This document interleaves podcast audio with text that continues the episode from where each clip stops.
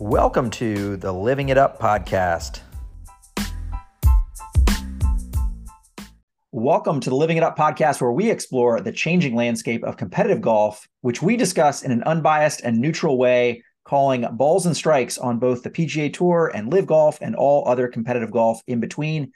Each week, we discuss the week that was in golf, and we also have some special episodes that dive into a particular topic.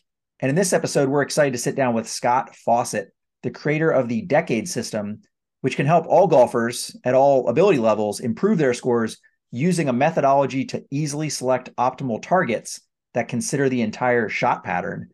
This episode is brought to you by our friends at Zero Restriction, the leader in outdoor technical golf apparel. You know you need some gear to better manage the elements, so head to zerorestriction.com and use code LivingItUp30 for a very generous 30% off your purchase.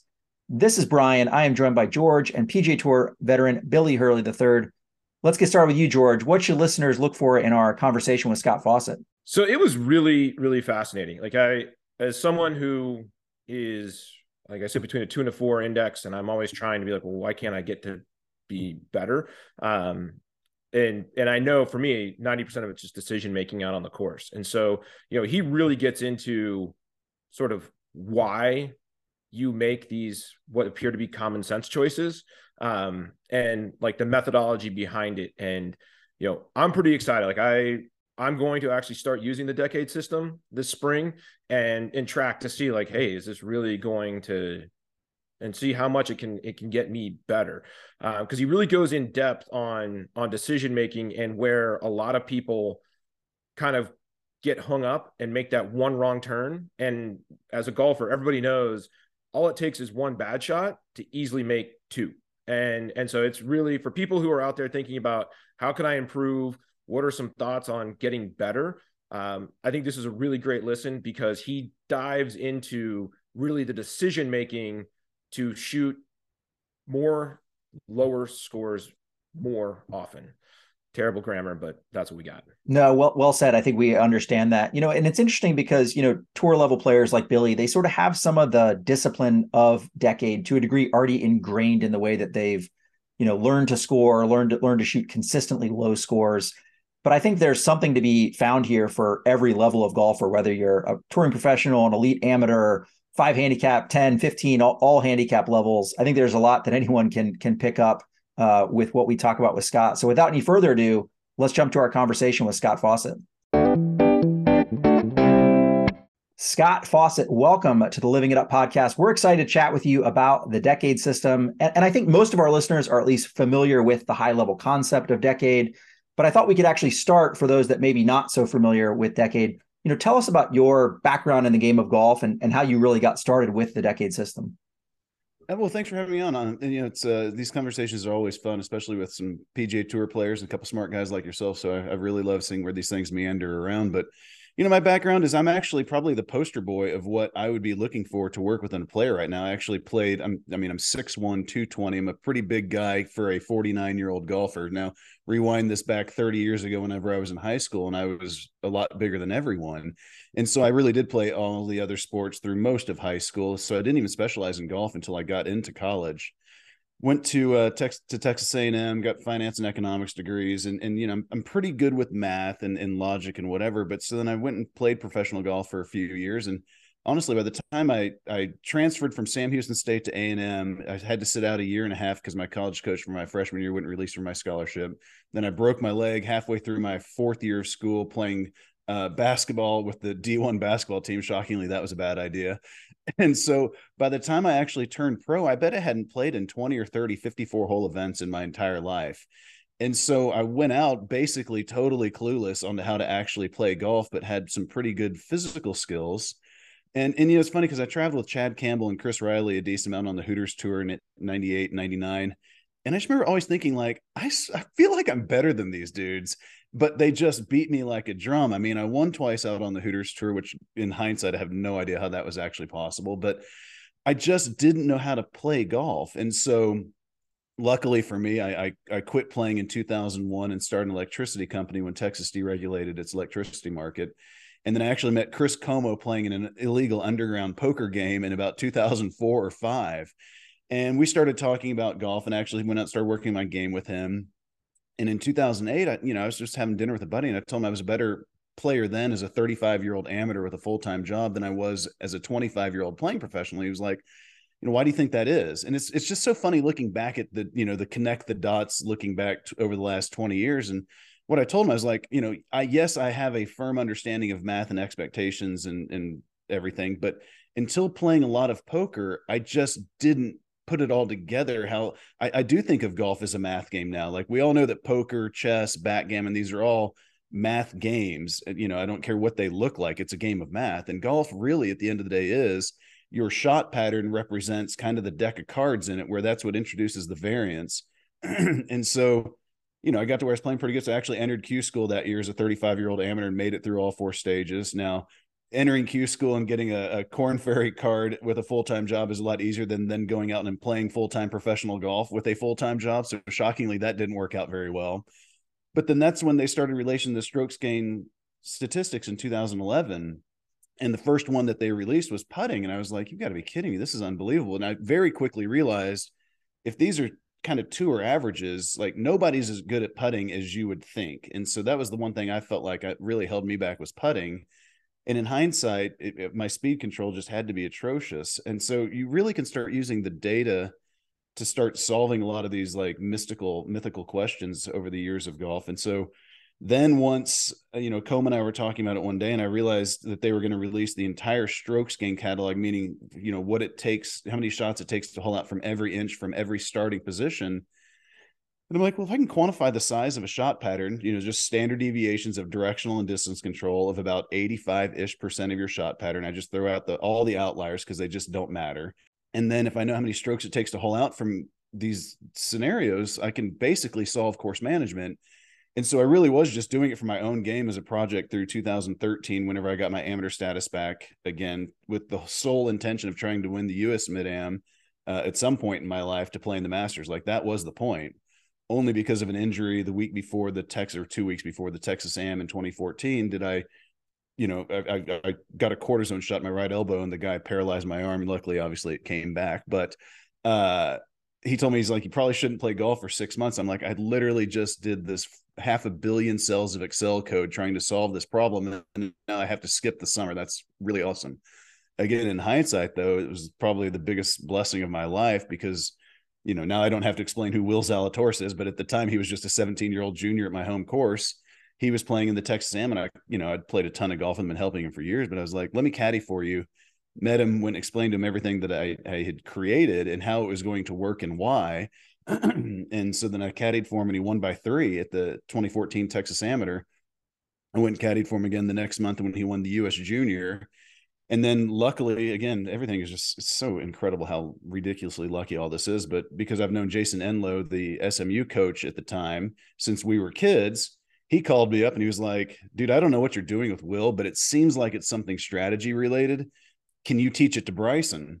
So i put it all together for a little indoor seminar so that way the ncaa would not consider me a third paid coach and i taught it to bryson in february of 2015 three months later he wins the NCAA's and US Amateur, and it's like apparently now I'm a strategy expert. So it's uh that's the long potted bio, but I just think it's a hilarious story looking back at how much luck is involved in all of it.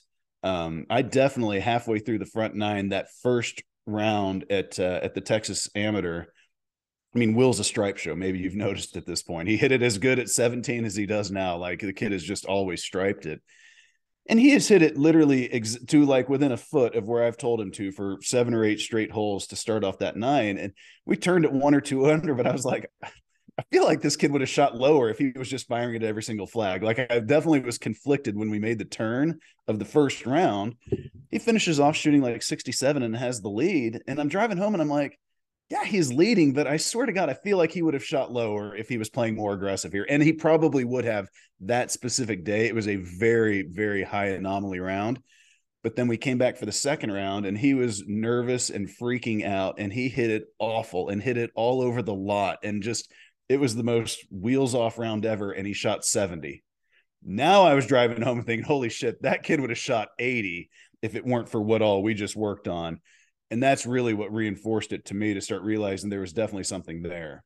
There's a lot there and i really appreciate you unpacking sort of the genesis of your both your background and how you sort of came to the realization of you know the shots gained data and how that enforces or reinforces the idea that math you know math is so much intertwined in in golf. One of the best analogies i've heard it may have been you or others that like you know once you come to the realization that you're you're not a sniper you're actually shooting a shotgun that's when it starts to go off for people that like oh so when i'm further away the shotgun blast radius is is larger and that's my variance and that's how i should maybe think about strategy. I'm curious what are those light bulb moments for either folks in a seminar or folks you teach where they sort of get over the feeling of like well yeah i sort of know when to shy away from a target or I, I know when to play conservative versus aggressive. Like when do when does that light bulb moment happen for people This episode is brought to you by our friends at Zero Restriction. For more than 30 years, Zero Restriction has been the leader in outdoor technical golf apparel. Check them out at zerorestriction.com and use code livingitup30 for 30% off your purchase. Thanks to our friends at zerorestriction.com for their support of the Living It Up podcast. Well so when i first started giving the seminar i used to just jump straight into approach shot strategy and just start teaching it. And then i had like these little bits of of psychologies kind of sparse throughout the entire day. But over the years the seminars evolved to where the first hour like i have a five hour seminar that i give and the first hour and a half of it now is all mindset and shot patterns because i've realized that's it's mandatory you understand the realities of shot patterns. So to your point, yeah, yeah, I mean, I'm definitely the guy that said you have a shotgun blast, not a sniper rifle. But critical to that shotgun blast is you don't know, like let's I don't know how many belt bullets or BBs or whatever they are in a shotgun, whatever they're called, but let's say it's 50, creating a you know a circular pattern out there. You just don't know which one of those is coming either. That's really the key. I know which one you want to come but you simply don't know which one is coming. So back to Will, that first nine holes, the BB in the dead center of the shot pattern just kept coming out for nine straight holes. And actually, what would be interesting to go back and look at, and I was I, I thought of this this weekend while I was doing a seminar in Chicago. Yes, he hit it directly at the target that I gave him for nine straight holes, but I'm not sure if he actually hit it pin high. So and and you have to do both in golf. That's the hardest part about golf is the three foot expectation on tour is one shot to hole out. The eight foot expectation on tour to hole out is one and a half shots. So in the first five feet from it's good to it's a coin flip, you lose a half a shot of value. It takes 24 more feet to lose the next half shot of value to out to 32 feet. So, I mean, yes, I'd rather you be 25 feet than 20 or 20 feet than 25 feet, but at the end of the day, I really don't care. Like, it's not that big of an inch. You're probably two putting both of them the vast majority of the time but I'd really rather you be three feet than five feet. And and kind of where you really see this with people is the difference in expectation from a four foot to six foot putt is essentially the exact same in difference in expectation. Expectation just being strokes to hole out. The difference in four to six feet is basically the exact same as 30 to 60 feet. So if someone said, would you rather have a four foot putt or a six foot putt or a 30 foot putt or a 60 foot putt? I think that people would overwhelmingly say, well, I would rather have the 30 footer than the 60 footer then the four to six feels pretty similar. Like no, they're literally one's 0.21 and one is point uh, uh 0.23 shots difference. Like they're basically the same. And so that light bulb moment really comes comes from the idea of shot patterns. And again, it gets back to like the idea of a deck of cards. You, you know, I know which cards you want to come off if you're playing blackjack, but you just don't know which one it is. And then the idea of like loss aversion starts factoring in because if you hit on 18 in blackjack, the entire table is going to freak out. Well, there's still a 23% chance you don't bust, like which is shockingly high. The table's going to act like lightning struck if you don't bust. But the problem with the math and where it really gets thrown into the casino's favor is sure, there's a 23% chance you don't bust, and there's still a 30% chance you're still going to lose the hand. You can hit on 18, not bust, and there's still a really high chance you're going to lose the hand. And that's where the whole thing, like with with with you know golf unless you hit it inside of eight feet again i'm not saying it doesn't matter. Closer's better yes. But if you start missing even a fractional amount more of, of greens and regulation you just destroy the math immediately. Yeah it's interesting and it, it, when i was playing mini tours before you know stats were being kept for me you, you, you know i would keep my own stats and had my excel spreadsheet and kind of you know would run regression on it and try and figure out how to get better you know and it was and and for me, it turned out there was one statistically significant category: greens and regulation. If I hit more greens, I shot a lower score. If I hit less greens, I shot a higher score. Like there, there was literally the only statistically significant. I mean, we, I, I mean, there's there's things I didn't track, right? Right. I mean, I but as far as distance from the hole and that kind of stuff back then, but um, greens and regulation is king. Yeah, it's just well, well, to your point. I was having lunch with Mark Broadie one time, uh, the inventor of the strokes gain statistics. He's obviously an Ivy League business school professor. He's a heck of a lot smarter than I am. And we were having lunch with, I think it was David Ogrin on this one and he you know was at the PGA show and and Ogie asked you know what's the most important stat to track and you know Mark was like I'll defer to you and I feel like Mark probably knew what I was going to say and he was going to correct me which was uh, again the genius in him and he was like well I'll defer to you first Scott and I was like well I mean greens and regulation is the most correlated to score so I would say that and Mark goes, but that actually then makes it the least important stat to track because if somebody says I average 75, I can tell you you probably average 60% of greens and regulation making up a number. And I'm like, damn, that's actually a really good point.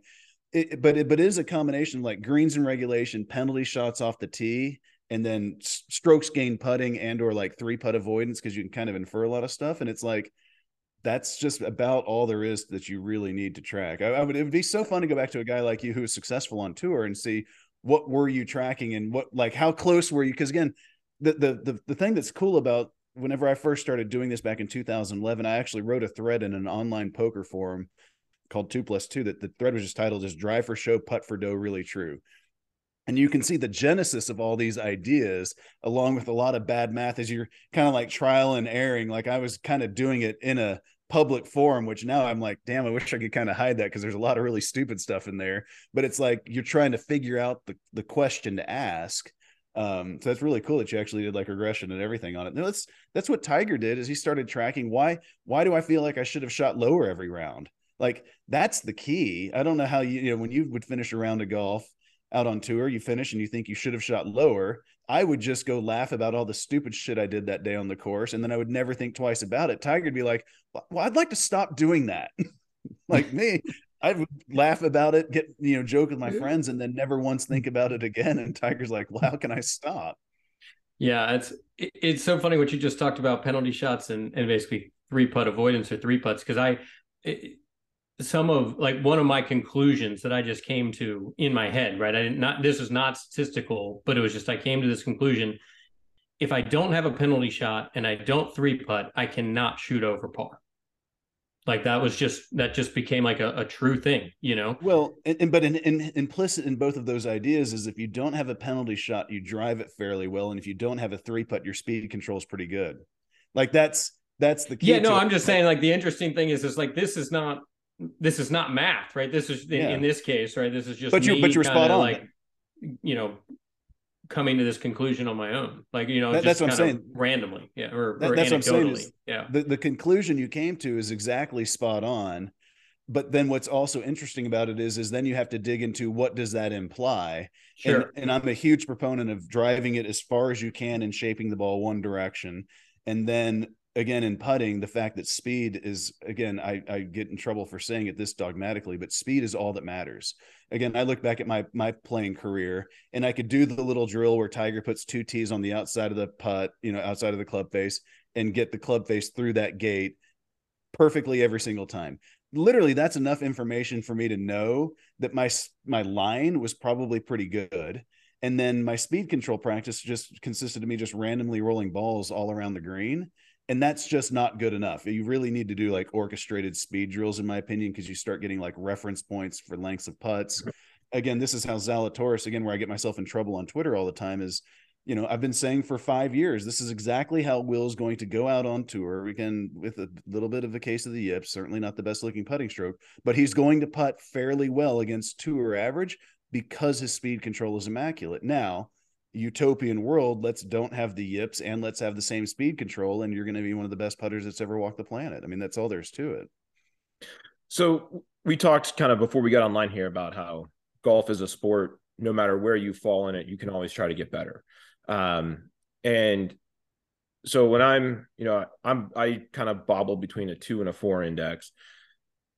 Looking at sort of brackets of of indexes and players, like starting with you know, we'll say 10 plus handicaps, working down using sort of the decade philosophy, what would be the the primary thing someone looking to go from a double digit index to a single digit index should focus on? And then you know once you become a 9 how do we get to be a 5 and and for me you know my big thing is I've shot even par. I've had opportunities to go under par for 18 but like I've never actually broken through that wall like what's what's the thing that like a guy in my bracket should be focusing on to get kind of over that last hump Focus on tennis, George. Golf's too hard. no kidding. Focus on pickleball. It's it's fun. Love pickleball. This, this is a pro pickleball podcast.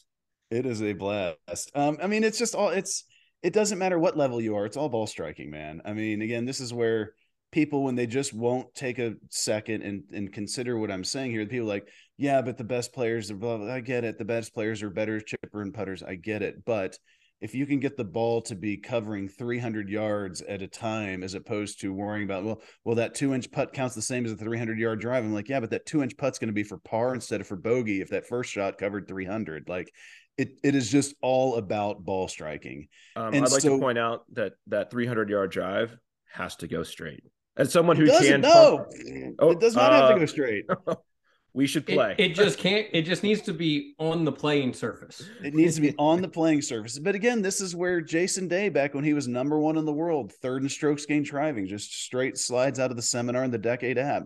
He hit 20 drives over at John Sinclair's place here in Fort Worth during the Byron Nelson, and his shot pattern on a driving range was 74 yards wide.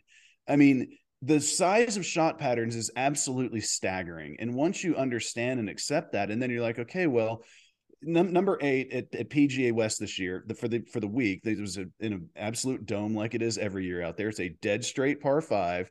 That's the reason I use this hole. There's not a player's not favoring a side. There's not a dog leg where someone who's cutting it is making the shot pattern wider. This thing is dead straight and everybody's aiming at the dead center of the fairway. And the shot pattern again in a dome is 70 plus yards wide. And it's just like once you start understanding these things, well, now if there's a lake on the left and our shot pattern is 70 yards wide, how do we eliminate that lake? By cutting it off of it, by drawing it around it, or by simply aiming 35 yards right of it? Like that's all there is to it. And and again, the guys on tour aren't total idiots. When you look at the ShotLink images and there's a lake on the left, it is centered almost the correct amount right. But again, the shot pattern starts becoming bigger because you will have guys that like to shape it a certain way when a lake is on a certain size. And so they will go they will go against their normal shot shape with driver. And then some percentage of those guys will double cross it. And so we'll have a few off the planet over there 100 yards right by the cart path.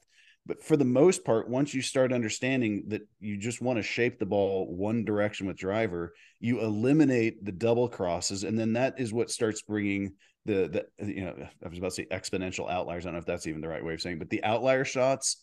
That's when you start eliminating those, and that's again where Tiger is definitely the best in the world. Uh, you know that's ever lived at working his irons all over the place. He's also terrible at it with his driver. And so if Tiger would have just stuck to what he was doing in the late 90s, early 2000s when he was hitting 70% of the fairways.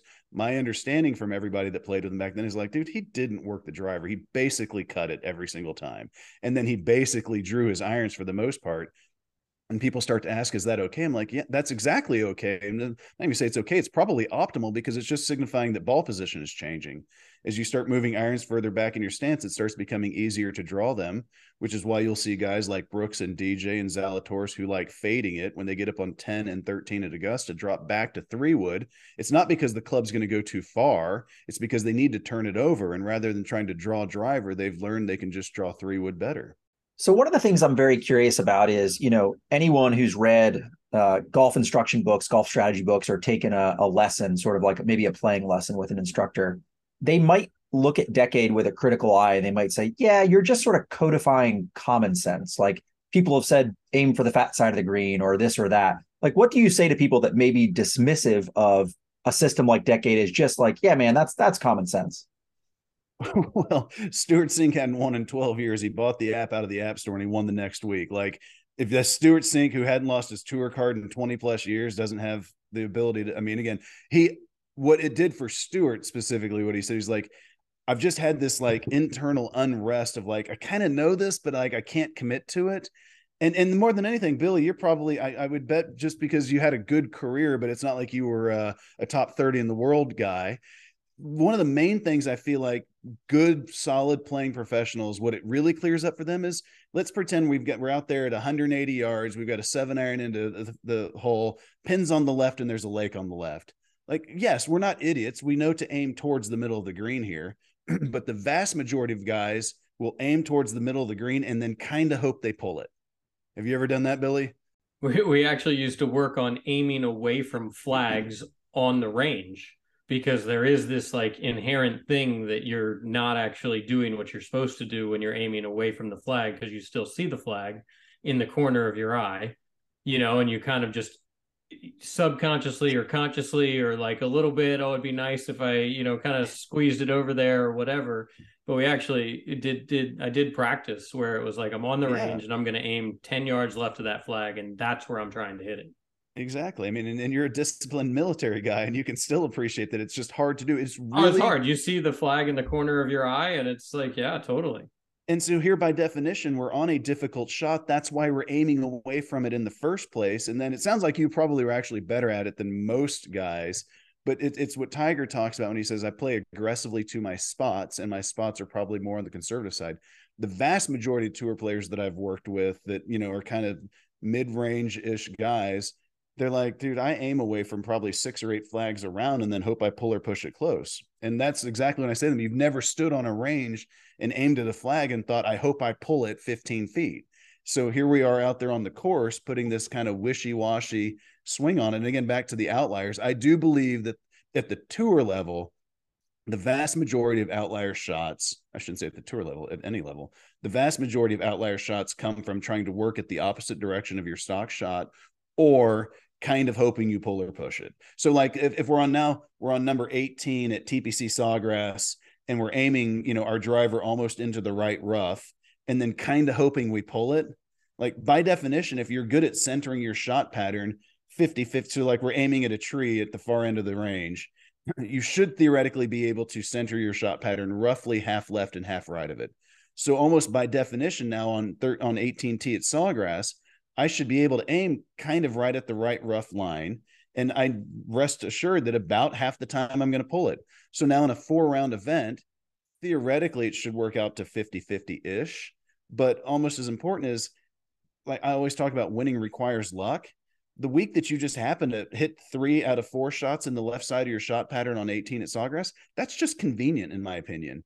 Like that wasn't what you were trying to do. But this week you got probably about a quarter to a half of a shot bonus by that just happening to happen. And then if you run that script over and over again, you're just going to have a few weeks where a little bit of positive variance helps you somewhere between three and five shots over the course of the tournament. And that's almost, you know, a third to a half of what it requires to separate yourself uh, fr- from the field average in order to win. Yeah, I think so many of our listeners are probably very, very familiar with that 18th tee at Sawgrass. It's probably a perfect example of course strategy. There'd be some that would say, and, and Billy, there may be pl- pros that you play with that would do this. They would actually look down a hazard line and say, "I'm just going to cut it off that," and, and almost their their idea is like this ball's moving left to right, and it's just a matter of how much. There are a lot of strategies that that go into to those sorts of things. And one thing I'm curious about is at the professional level, there's the benefit of having greens books and you know yardage books and you know pin sheets. When you think about an everyday golfer uh you know that may be playing their home course they're familiar with it what do you recommend they do? Do they should they estimate? Should they use gps like wh- what are the tools and and sort of tricks that you would say everyday golfers should use as they strategize a golf course?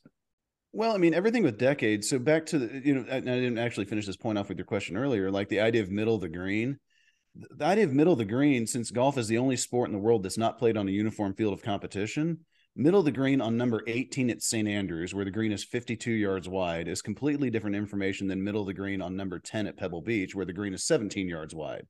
One hole's 356, one hole's 510. One hole has an ocean on the right, one hole has a village on the right. Like it's just middle of the green is not good enough. And so, you know, your original point earlier was like, it's all common sense, middle of the green or at it. Like there's an inflection point between at the flag and middle of the green where the optimal target lay. It's typically not at the flag and it's typically not at the dead center of the green.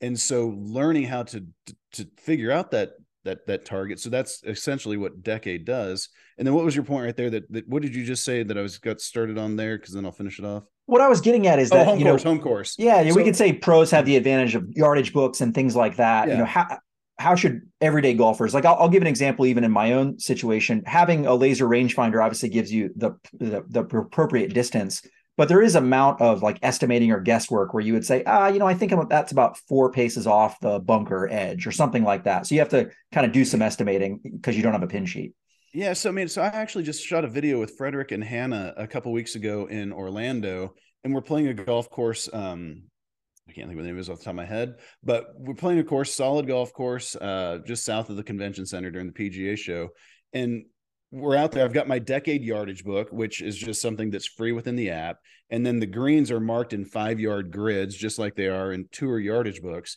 you know, and they're like, well, how do we know where this pin is right here? I'm like, honestly, I just lasered the flag and then I lasered the lip of the right bunker, and the two are identical. So I'm like, so that's enough information to tell me where it is depth wise on the green. And now using the length of the flagstick, I could tell, you know, the flag stick's about a little bit over seven feet long typically. I can use that for a little bit of perspective. I'm out in the middle of the fairway and I basically dotted in the yardage book, ex- I mean, literally exactly where the pin was. And so you know, this is depending on like how good do you want to be. Like that sounds like a lot of work, but once you know how to do it, it's just not that hard to do. Laser flag, laser lip. You can start to use uh, if a pin is tucked behind a bunker in the front of the green, you can start to see like, well, that's even with the middle of the bunker. And now you can go into the green and infer how far it is from the edge of the green. Because again, the real question of course management is is you know, it's not where's the place to miss it? Like, and this is where it's hard because you'll hear Tiger say all the time, like, I missed it in the right spots this week. I don't view that as being the correct question. The correct question is, how much do I not want to be short sighted? And so, the correct, you know, where's the place to miss it is almost always towards the middle of the green or less than a one to one ratio off the green. And one to one ratio meaning if a pin is five yards on the green, you are less than five yards off the green it's amazing how much just being three or four yards off the green to a pin that's five yards on the green, that's just a chip shot. But it's amazing how just going an extra two or three yards to six or seven yards off, now all of a sudden we're starting to have a flop shot. We're starting to make the, sh- the just the physical characteristics of the shot exponentially harder because we're having to open up the face, start using like the shot just gets harder really quick. And more importantly, while the proximity only falls like three, four, or five feet, that doesn't sound like that much. It's like, well, how much harder is it? Well, every inch, again, from three to five feet, every single inch is about 1% in your make rate. So it's huge. Like, like a three foot difference in proximity doesn't sound like much, but what that's implying is that the inner portion of your shot pattern is compressed inside of that five foot to the whole window, much more than the other one that's compressed around eight foot. It's just unbelievable. So I do think that using tools, again, if we're playing a golf tournament, we're going to have a pin sheet. You know, I, I, this is where it's kind of a cop out. If we're playing a golf tournament that's worth winning, we're going to have a pin sheet. We're going to have a yardage book. We're going to play a practice round. We're going to show up, you know, 15 minutes earlier to our tee time than most people think. We're going to take the time to dot in our yardage book where the pins are. We're going to try to do as much of this heavy lifting before we even tee off as we can again, you're just not going to, you won't go find a yardage book on the PGA Tour right now that doesn't have the flag sticks dotted where they are before they tee off, that has some sort of numbers from d- different clubs they've hit on that hole throughout the week and practice rounds and everything. And so I'm really just trying to teach people is that a lot of work? It is, but most people like shooting lower scores. And if you can do a little bit of work before the round and in post analysis for the next round, you, you really can make playing the game of golf, like from a strategic standpoint, very simple and very fast. So we, we were talking about lasers. Most amateur golfers at their clubs, you know, they have lasers. Um, probably don't use yardage books if it's your home course. Um, probably don't have you know the detailed pin sheets you just described. So for for your average golfer who's going out and wants to start to really think about where this shot should go, you know, we're standing in the fairway 100 yards out. I've got my laser in my hand. What two or three points do I need to laser to start to figure out, okay, this is the shot or the target I should be looking at? I would definitely be trying to laser the flag and figuring out how far whatever I'm carrying on line to the flag is. if there's one thing that again even PGA Tour players and there's so many interesting data points that I'll be interested to see how they change with the ShotLink like with the shot the strokes gain benchmarks now that you know I mean virtually 100% of tour players know what it is that I'm doing they're either doing it themselves or they have someone else that's doing it for them or I'm doing it for them but just understanding that when the pin's towards the front of the green everybody tour players included just suck so taking enough club to a front pin it's just unreal so we're all playing for this like 80th percentile quasi perfect shot. And that by definition doesn't happen that often. And then we're all stunned when it doesn't. On the PGA Tour, players from 160 to 180 yards in the fairway hit the green 71% of the time to, to back pins. To front hole locations from the exact same distance from the exact same starting condition, it drops from 71% to 57%. Like that, that's an, an amazing drop because to back hole locations, obviously you can miss hit the, the ball and it's still going to cover to the front edge. So you're still going to get a green in regulation. But there's no reason that just because the pin is on the front that all of a sudden that's not idea is not still possible. And you simply cannot make enough birdies to offset hitting the green 14% less. So, you know, the people at home, you definitely need to know the front number. You definitely need to know the pin. And uh, again, this is where it gets difficult because speaking generically is is hard to do, but you want to take roughly five or six percent of the length of the shot, and you cannot try to carry it less than that on the front of the green. So to your point, exam exactly of hundred yards, if we are, you know, let's say we're let's let's make it not a sand wedge. Let's say we're 160. So let's say we're 155 to the front, 160 to the pin. Well, five percent of that shot is roughly eight yards if I were caddying for someone, the only number I would tell them is 163. I would be trying to, I don't care how firm the greens are either. I would be telling them to carry it past the pin. Um, most of the time you'll hear players out there, okay, 155 to the front, 160 to the pin. That means they're trying to land at like 157 or eight because they're trying to get a good look at birdie. And it's like, this just isn't the spot where I need you to get a good look at birdie. I'd much rather you just hit the green and have a simple two putt and then let your slight miss hits accidentally be close and have the kick in birdie putts. But for the most part, we're avoiding bogey far more than we're trying to make birdie. What would you say to a golfer who, you know, let's say, and I'll use myself as an example.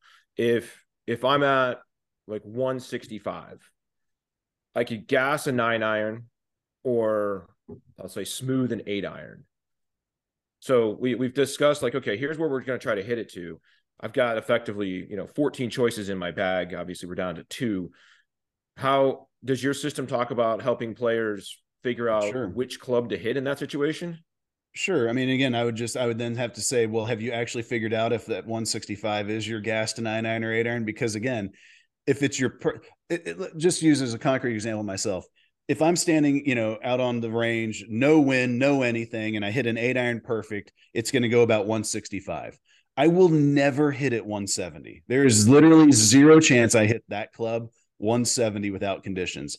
But I'm going to hit a whole bunch 160. I'm going to hit some 155. I'm going to even hit some 150. So my 80th percentile, 85th percentile eight iron is 165. But this is where it gets difficult. If I'm out there 162, I should just be hitting a full eight iron and trusting, yeah, if I hit it perfect, it's going to go a little bit long. Um, I think way too many people try to take off of clubs way too often, trying to be a little too exact. Stewart Cink basically from from the videos that I've been able to watch from him and, and talk to him a little bit, he either's hitting a shot full five off 10 off next club, full five off 10 off next club. It's it's not golf is just such a game of approximates. Um, especially at the tour level where you're not using a rangefinder, like your distance is kind of right ish, but it's just not, it's just not an exact science, an exact sport. And so what we're really trying to do is pick exact targets and then trust like I'm probably not going to hit it there. So I would tell you if you're in that scenario that you just laid out to a front and middle pin, I would just tell you to hit an eight. I wouldn't even tell you to soft it at all, really. I would just tell you to hit it. If the pin was in the back and we were between those, that would be where I might start telling you to gas a nine again, but I'd really have to see is he right? Because that seems like a pretty big nine iron to me. I don't know. I mean, I don't know how big a guy you are, how far you hit it, but that's a pretty big nine iron. I would be interested to see what, what I have players do is basically I want you to hit, again, depending on how serious we're taking this, 50, 60 shots with each club. Uh, and then you throw out your 20-ish, 25%, 20-ish shortest, because again, we can't let outliers destroy the mean. Um, so we throw out the shortest 20-ish percent, we average the rest, and that's how far you carry that club. And it will always be shorter than your 80th percentile shot. And if it's not, then you did something wrong. Um, again, back to the idea we can't let outliers destroy the mean. If if you have some sort of a weird swing flaw where you either hit it absolutely on the screws or 5% of the time you whiff it, we would not try even consider the 5% of the time you whiff it because it's irrelevant information. I'm either going to hit it on the screws 165 and perfect or it's going zero yards. It's just a that's just an extreme example of why we discount some percentage of shots. Um yeah, and from then there it's just about it really is just about trusting that getting it on the green is the most important thing. And definitely with distance control with irons, you're probably just trying to be too exact. Subtle variances win. There's just so much that goes into it. Just stop trying to be pick exact targets. It's it's the sniper's mentality. People try to say like aim small, miss small. I actually think it's aim small and just trust you're going to miss it big, but we still want to aim small and then just ship your shotgun shot pattern at it and see what happens. I like that. Aim small, trust you're going to miss it big. That, that, that should be a shirt. I think that we uh, that we merchandise. I, I will say, I never, know, I never, I never got to play with many caddies, and it's funny because whenever I was in my 20s, I played in the U.S. Open. I played in probably three or four or five Korn Ferry events, but I didn't play with caddies that often. But every time I did, I hated it. I used to always just tell myself again, maybe you've noticed I'm a little bit of an antisocial guy. I kind of like to just stay in my own little corner. I always just like, I just don't like chit chat with some guy I picked up that week. In hindsight, what I've realized it is, is I didn't like having to call my target to somebody else because I knew in my gut I'm not going to hit it there.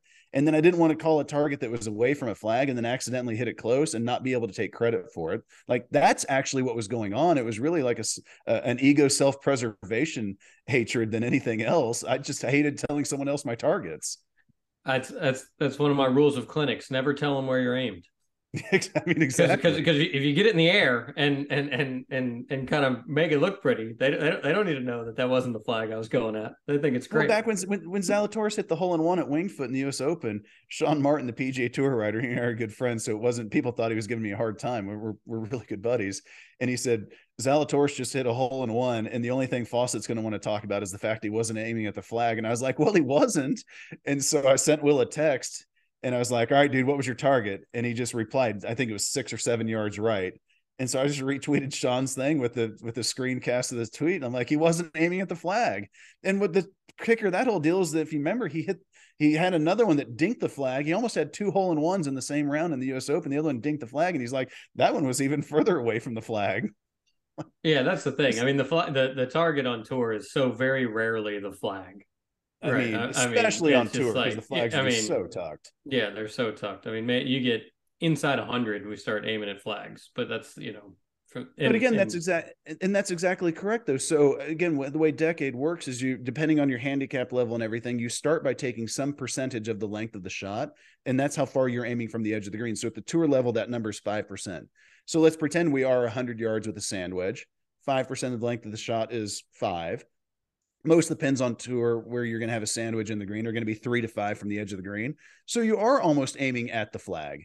But if we go out to now, the pin is still only four yards from the edge of the green and we're 200, that 5% number is 10. Now, as the shot gets longer, we're aiming more towards the middle of the green. But again, let's pretend we're playing St. Andrews where every green is 50 yards wide. An average green is about 20, 22 yards wide. So, yeah, from 200 yards, we're pretty much aiming at the middle of the green. But that still wouldn't be correct at St. Andrews. It's just and and just because of the variances in all golf courses, it's just not remotely close enough to exact enough unless you're just trying to be cynical against me to say either at it or towards the middle of the green. It's just, it's just not good enough. I always think this is funny, Scott, because like what you're describing is trying to make people shoot lower scores. And and I'm convinced that no golfer is actually after that, except at the very elite competitive level right? Like it's I interesting mean, you say because somebody tweeted that just yesterday. Somebody's like, I don't think most people are trying to shoot the low score. I'm like, really? Am I that weird? Like that's the no, only that, they're not. I care about. I know, I know. Well, that's the game. It's fewest strokes, right? That's the but, point but, of the game. But but they're not. It's because it, it, I've always wanted to go to a pro am and be like, hey, all right, here's what we're gonna do today. You're gonna do exactly what I tell you to do, and we're gonna win. It's not gonna be very much fun right? Because we're going to take seven iron from 100 and chip it to the front of the green, and we're going to, you know, hit five iron off of this tee, and we're going to do, you know, this is not going to actually be very much fun, but you'll take a trophy home if you listen. Yeah. You know, and well, so you say that. So whenever I started my electricity company back in 2002, there was a good five or six year period there where I probably won 75 scrambles a year. But every single time, like we'd get out there and my opponents or my opponents, my, my playing partners, my, my clients would be like, well, let me know my swing, you know, what I can do with my swing. And I'm like, look, man, I'm a player. I don't teach mechanics at all. I would just be making stuff up that may or may not be right. But if you'll just let me tell you where to hit shots, and again, this predates decade, this predates everything if you just let me tell you where to hit it and how to hit it there, you're going to shoot one of your best rounds ever. And I'm not kidding. I, I would bet you 30 to 50% of the time, the player shot their lowest round ever. And it's just by like, just thinking a little bit better. And this, it's actually a quote from a Raymond Floyd book. I haven't thought about this in forever either, but of Raymond Floyd, uh, whatever his secrets of scoring book or whatever it is, he's on the, on the back cover. It, I think it says, um, even if you and I switched, had the exact same skills, and we switched them, I'd still beat you 99 times out of 100 because I understand how to play the game. And I'm like, that it's such a brilliant statement if you actually think about it. But like, I basically, if someone will let me play them like a video game, I mean, Zalatoris, my kid's scoring average was over 72 his last year in high school. I go caddy for him at the Texas AM two weeks after he graduated. He shoots four straight rounds under par, which is the first time he'd ever done that in a tournament. And we we went we had like a little uh, a little decompression the next day at lunch. And I'm like, this is going to sound weird to you, dude, but not only should your scoring average not be over par, you should never shoot over par, not at the courses you're playing. Like, sure, once you get on a tour, but I don't understand how you shoot over par. Like, again, his putting's a little dicey, but I was like, even factoring that in, I just literally don't think it's possible. For the next 12 months from that point forward, he shot over par one time. It was his first round ever on the PGA Tour at Riviera after he won the college showcase. That's literally it. He did not have a score kicked out his freshman year in college. And, and he's just like, he's so good, it's ridiculous. He just, he is a very standard case of somebody who hits it good and puts it bad.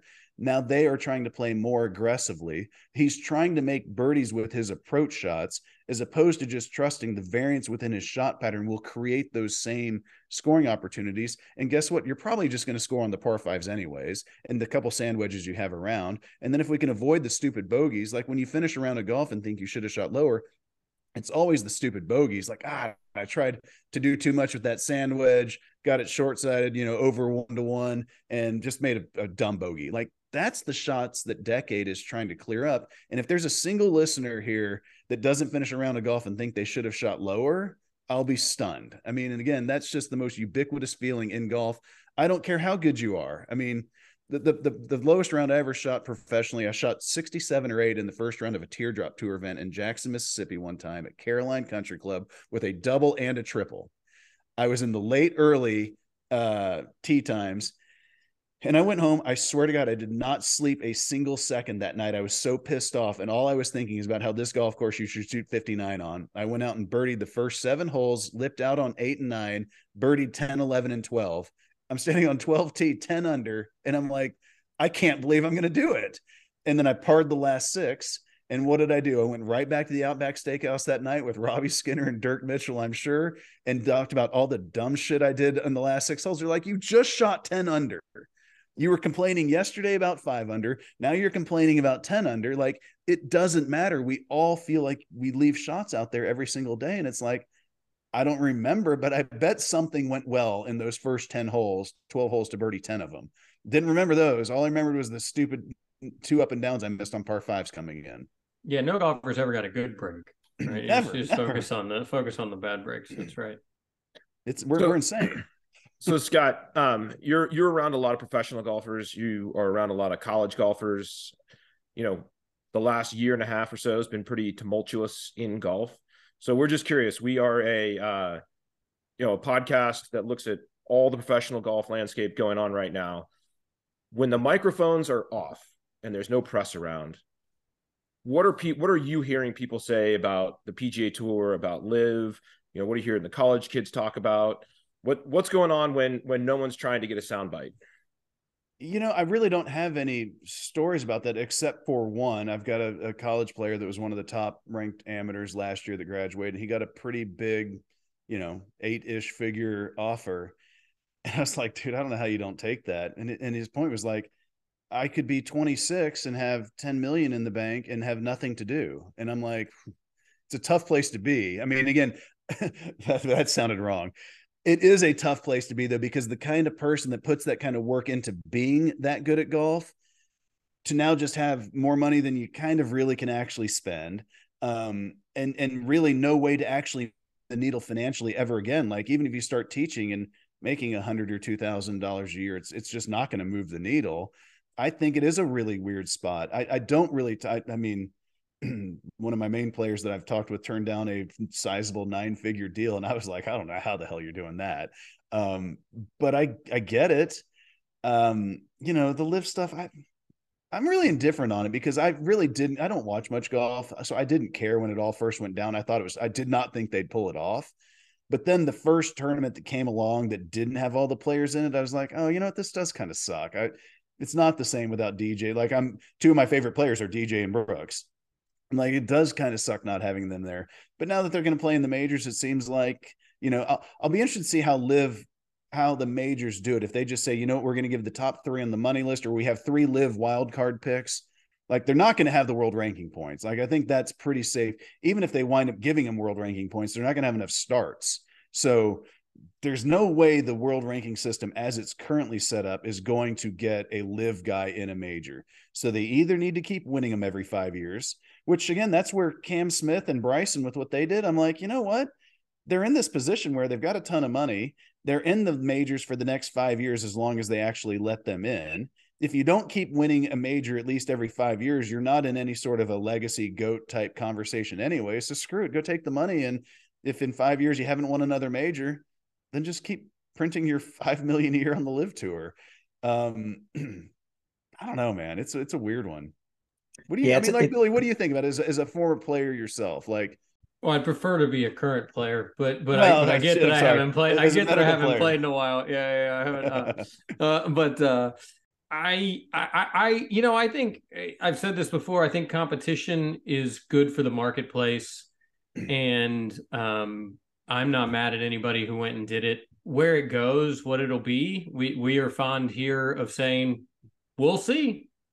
We don't, yeah. we, you know, I mean, like, I don't, I, I don't think it's the worst thing on earth. I mean, I think they've got a lot of problems. I think they've got a lot of stuff they've got to sort through. I mean, you know, I think the PGA Tour is going to, you know, make it hard for them, and and and so we'll see. Um, I, I do look at the guys that left, and they do have to be looking back now and being like, "Wow, did I really just help the PGA Tour players?" Like guys like Will and them well, are going to make said, so much money. It's uh, ridiculous. Uh, it's it's it's unbelievable. I mean, I've said forever that you know all of us who have played in the last 20 years owe half of our career money to Tiger. And now everybody for the next 10 owes half of it to Phil. Yes.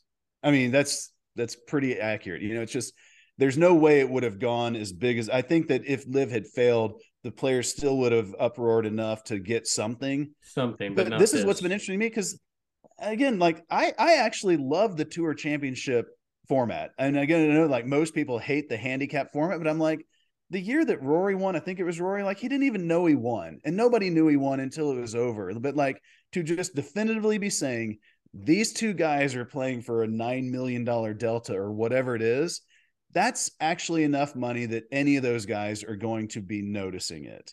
I mean, and you saw it with Scotty last year. Like it's just that's a that's a big, big number.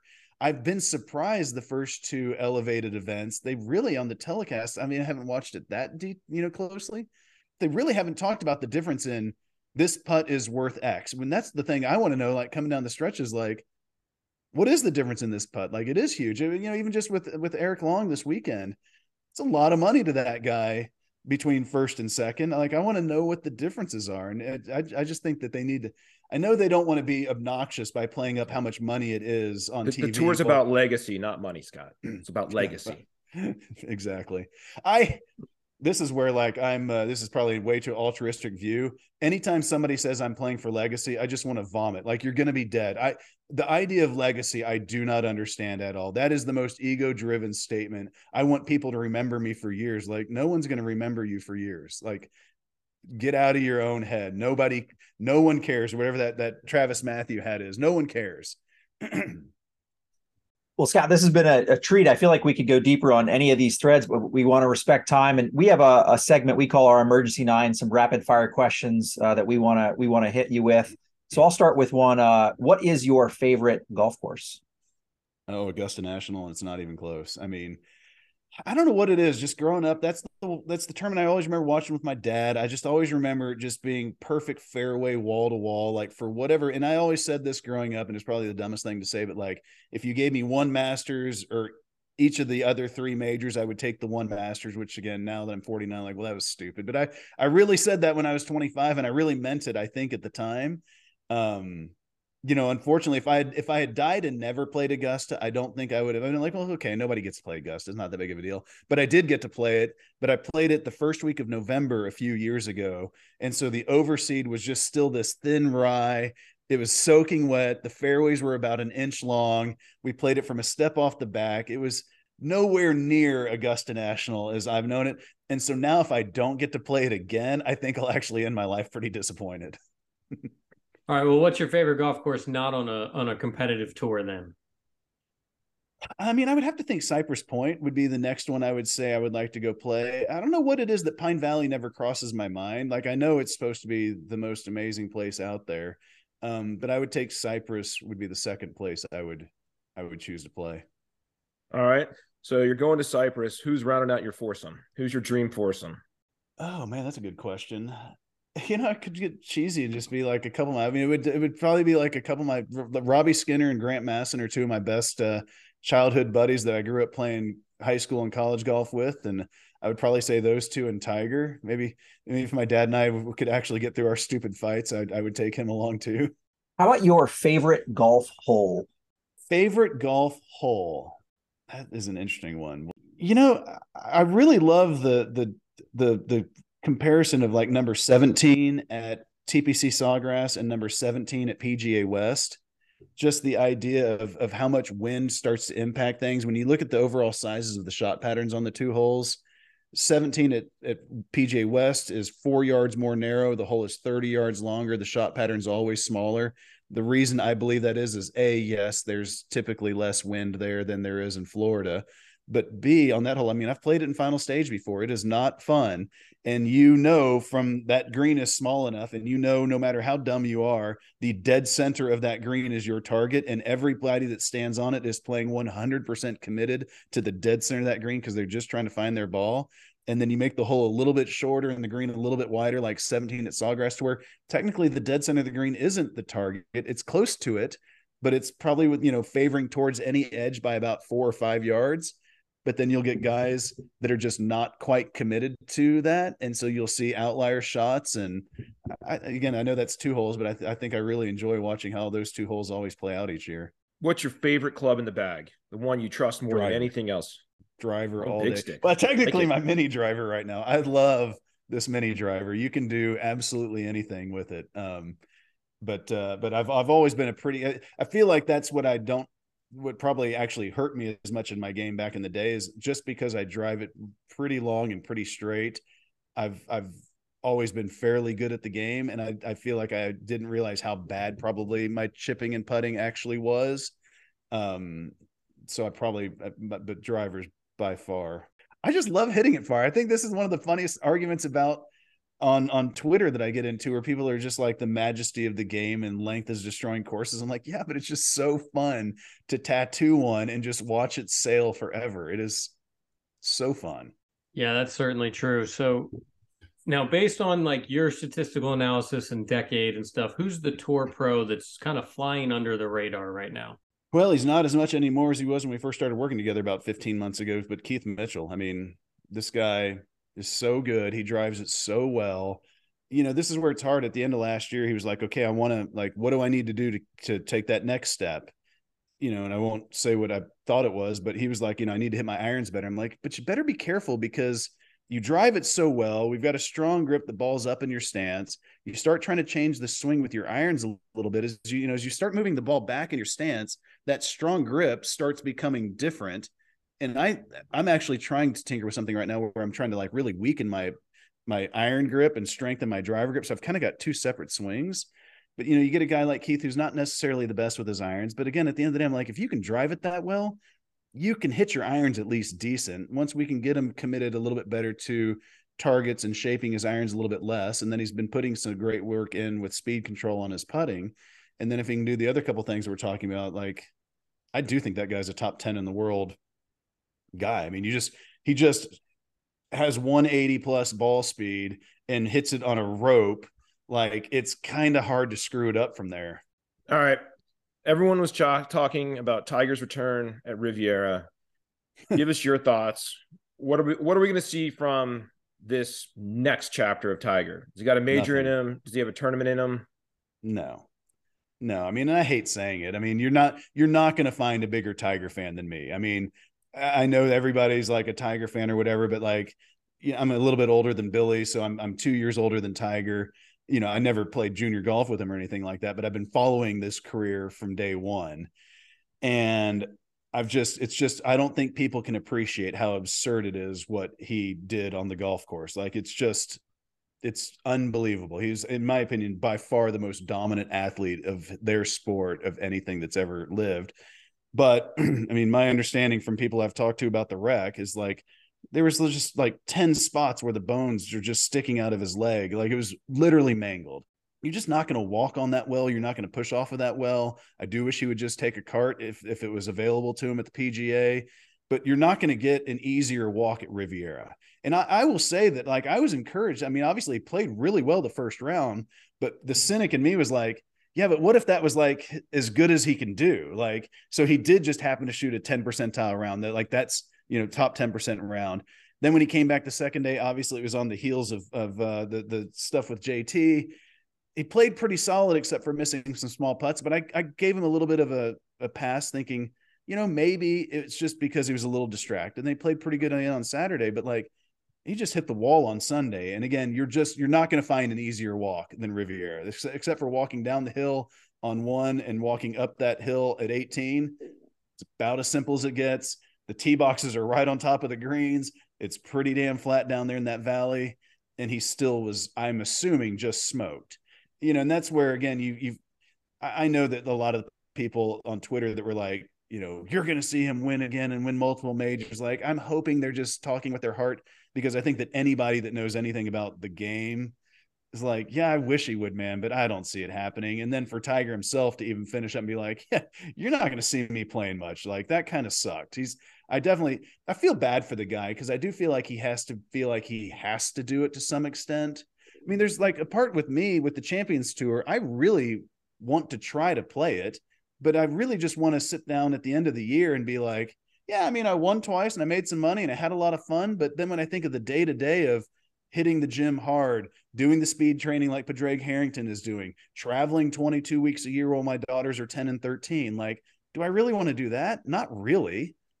And I feel like Tiger has to be in a pretty similar spot where he's not going to just show up at the majors and do anything but miss cuts if he's not working his ass off year round. And there's got to be a part in this like, dude, I've been working my ass off for 50 years. And now not only is it not that much fun, it's really painful. That's just I, I feel like you know we've gotten enough out of the guy. Like i feel like we should all just be like dude show up at augusta use a cart everybody no one cares. Use a cart have some fun play the majors and take care of yourself man. I mean he's i'm not gonna say tiger's had a hard life but there's a lot more to it than i think a lot of people can possibly imagine there's nothing I've ever wanted to be more than the greatest golfer of all time. But if you asked me if I could trade lives with Tiger and money and everything right now, I would not do it, not in a heartbeat. That's that's a provocative statement there. We could probably spend a whole podcast talking on on that one. Uh, let me let me get you out of here on these last two questions. Uh, you obviously have a lot of history with Will Zalatoris. Many consider him, you know, maybe the best player to have not won a major yet, and he certainly had a lot of close calls last year. Let me put you on the spot. Over under Will Zalatoris majors. I'll set the over under line at 1.5. Over. Three was going to be the number where I have the inflection of like getting to three. Like that's a lot of majors. I mean, the kid just hits it so good. And I mean, again, this is why I get myself with trouble with Faxon and Hicks and those guys on Twitter is just it's like Jim Furyk when he the first five years on tour all the announcers talked about is like this guy's gonna have to change this, this, this, and this. And then after about five years, they're like, you know what? The guy kind of stripes it.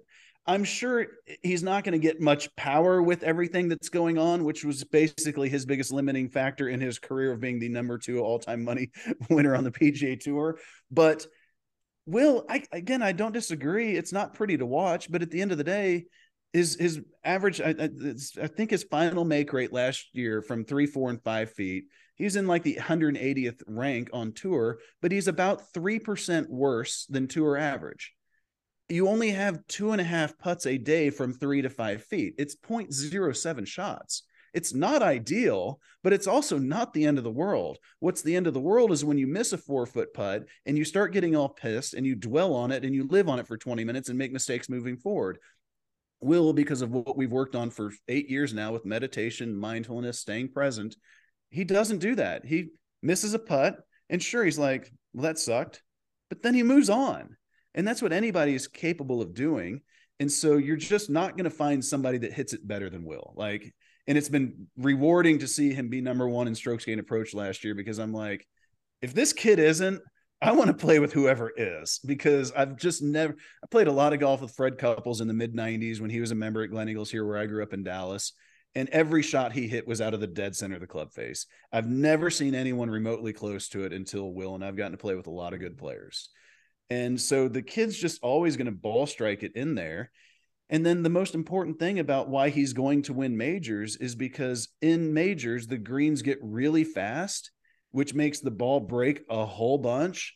And so your line, as bizarre as this sounds, is not the most important aspect in putting on fast greens. Your speed control is. Because if you think about if you think about a, a an eight foot putt that's breaking two cups outside the right, if you hit it a little too soft, it's going to start breaking sooner. If you hit a little too hard, it's going to start breaking later. So, actually, given the identical read and start line, your shot pattern becomes wider because of your speed control than even your start line, which is really, really hard for people to wrap their head around. But this is why Will just every single year has been right there in the hunt in these majors. And then going into the British this year, everyone's like, he's going to win. I'm like, no, this isn't his one because the greens are slow and flat and this is one where line becomes slightly more important, and that's not his strongest suit. So the British is definitely the hardest one for him to win. The Masters would be the easiest. The U.S. Open probably the second, and then the PGA just depends on how the uh, the the, the course is that year. All right, well, we'll get you out of here on this, Scott. Um, we are the Living It Up podcast, so we want to know what you do outside of golf and work to live it up.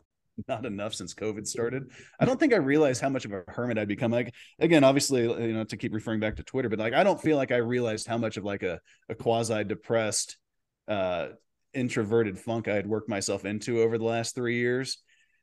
And so I'm trying to get out. But I mean, honestly, if I'm not sitting here working or I don't ever really hit balls in my simulator, unfortunately, I'm either at the gym working out or having dinner and drinks with my wife. I I, I got to do more though. There are worse things to spend your time on. So exactly. Yeah. Well, well, Scott, this was a treat. I, I really enjoyed chatting with you, learning a bit more about the decade system. We'll have to have you back on, hopefully after Will Zalatoris has clipped that first major. But uh, this was a ton of fun, and, and thank you for your time. Thank you. You let me know when. I'll always do it.